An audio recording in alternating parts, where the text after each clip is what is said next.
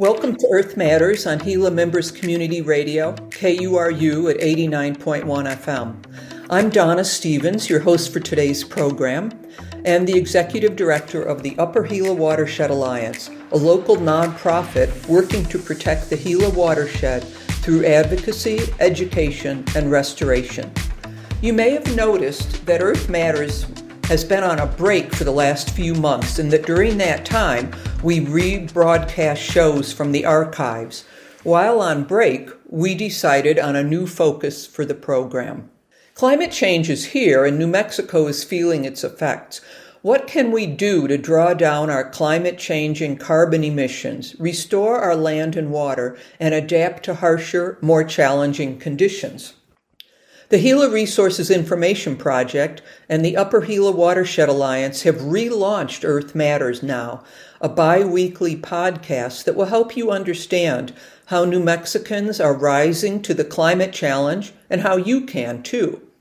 Each hour long episode will bring to you conversations with people working on the ground to address climate change in the Southwest and to provide you with information on how you can make a difference and help bring collective action to this global crisis.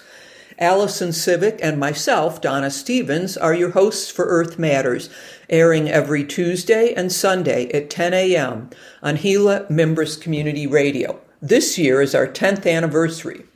On today's show, I am talking with Jamie Thomson about the really big topic of carbon Jamie has been working with biochar and really thinking about the issue of carbon and carbon drawdown for several years. So I thought it was about time that we have him on the show. In Jamie's words, how do we learn to think in carbon so we don't get overwhelmed or anxious? How can we move forward both personally and politically with a clear eyed look at the scope of the problem and describe a map for participating in meaningful solutions? On today's show, we're going to, discuss, to discuss the carbon cycle, feedback loops, how biochar removes carbon from the biological carbon cycle, and increases net primary productivity in the second half of the show, we'll talk about biochar stoves around Palomas and in Silver City. And finally, in the last section, we'll touch on carbon pricing for combining powerful market mechanisms with decentralized carbon drawdown. We will conclude with specific actions people can take to learn more or to become involved. And if you're not familiar with these terms, not to worry. We'll talk about all of this. Welcome, Jamie. Oh, thank you, Donna, uh, for having me on your show. Let's jump right into the biggest issue of our time, Jamie the Intergovernment Pan- Intergovernmental Panel on Climate Change, or IPCC for short, is telling us that we are going to have to achieve net zero, which means going from our current 40 gigatons per year to net zero, and then also remove another 20 gigatons to get back to where equilibriums were healthy. Can you start by explaining what net zero means?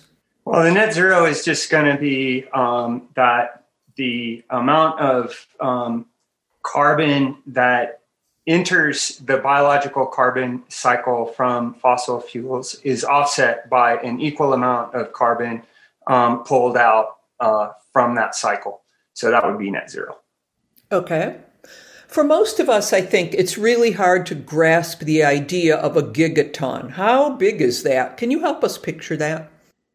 It's a incredibly large number. A, a gigaton uh, is a billion tons, um, and in thinking of a gigaton, oftentimes we we think a lot like um, like the national debt. The, the numbers are are just too big, and so for me, I think what makes most sense is to instead of looking at gigaton per an entire globe, if we average that out and say, how much does that mean per person? Um, and, and what does that mean, uh, or per neighborhood or per extended family? Something that is uh, provides us with, with numbers that are a little bit more comprehensible. A, a gigaton is is uh, an incredibly large number. Uh, and, and that's the problem with, with climate change is that when we start looking at the actual numbers, um, the the uh, 60 gigaton of carbon dioxide that we have to um, essentially remove from the uh, atmosphere, um, it's overwhelming, and our response is to to just back away from the problem completely. Yeah, I think that's true. That when things are overwhelming, we just go, "Oh, that's that's a topic for another day. I'm not going to think about that today." Can you talk about how we got to this point, Jamie? What brought us here where we are now?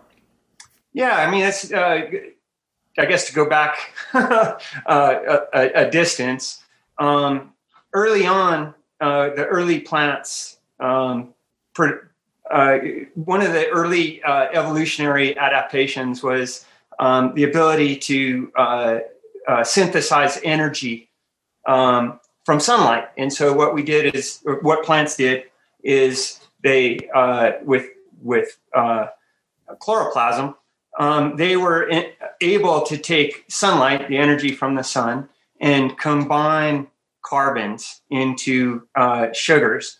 And then those sugars were linked together into um, structures uh, that were used in the in the plants.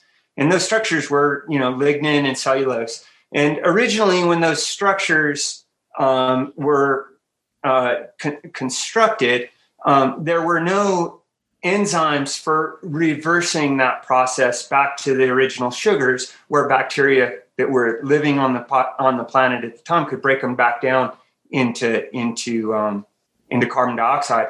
And so all of those linked carbons uh, just accumulated on the surface of the planet. And there were no fungi to break it down.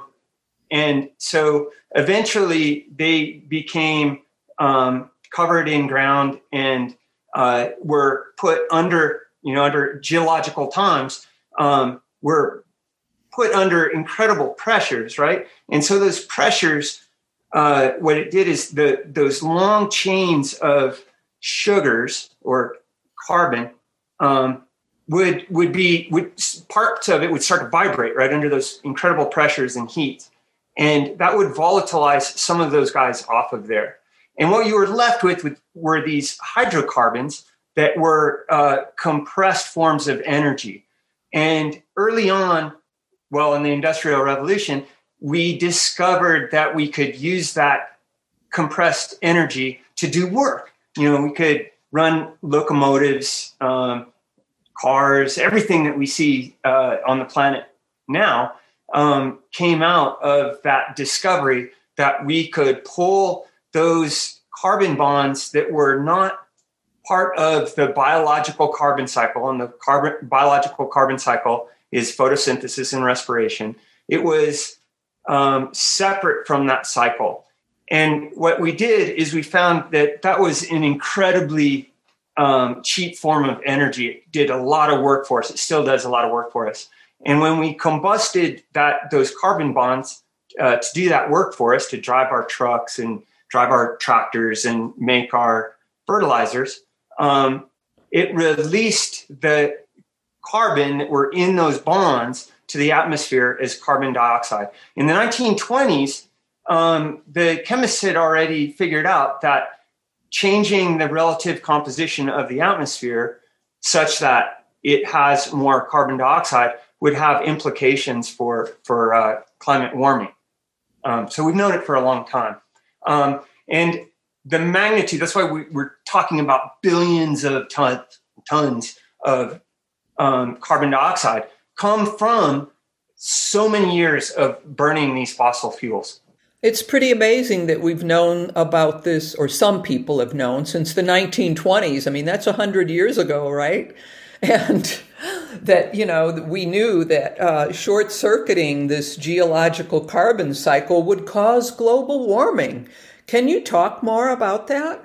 Um, yeah, yeah. The, um, yeah, from a personal experience, you know, I was uh, just to age, you, age myself a little bit, I was um, taking uh, graduate level classes, graduate classes um, in 19 was oh the the I remember looking on the the front of the book. It was um, soil biogeochemistry, and the uh, I remember looking because I was always surprised, right? Because people just weren't taking this thing very seriously. And uh, and I kept that book because I really liked that textbook. And um, I looked at the copyright date on it. It was 1982, and so this is for a textbook that was uh, copyrighted in 1982, which means that the papers that describe the things in this textbook happened way before then. And um, this the the description of climate change in this textbook was in the introduction. So since the 1980s, we've had a really pretty accurate understanding of what the dynamics are, but we have not, I believe, um, been able to to value this thing that we so take for granted, which is our our uh, planetary atmosphere. Right. So. Uh Jamie, what happens to all this carbon that's been combusted since before the Industrial Revolution even began?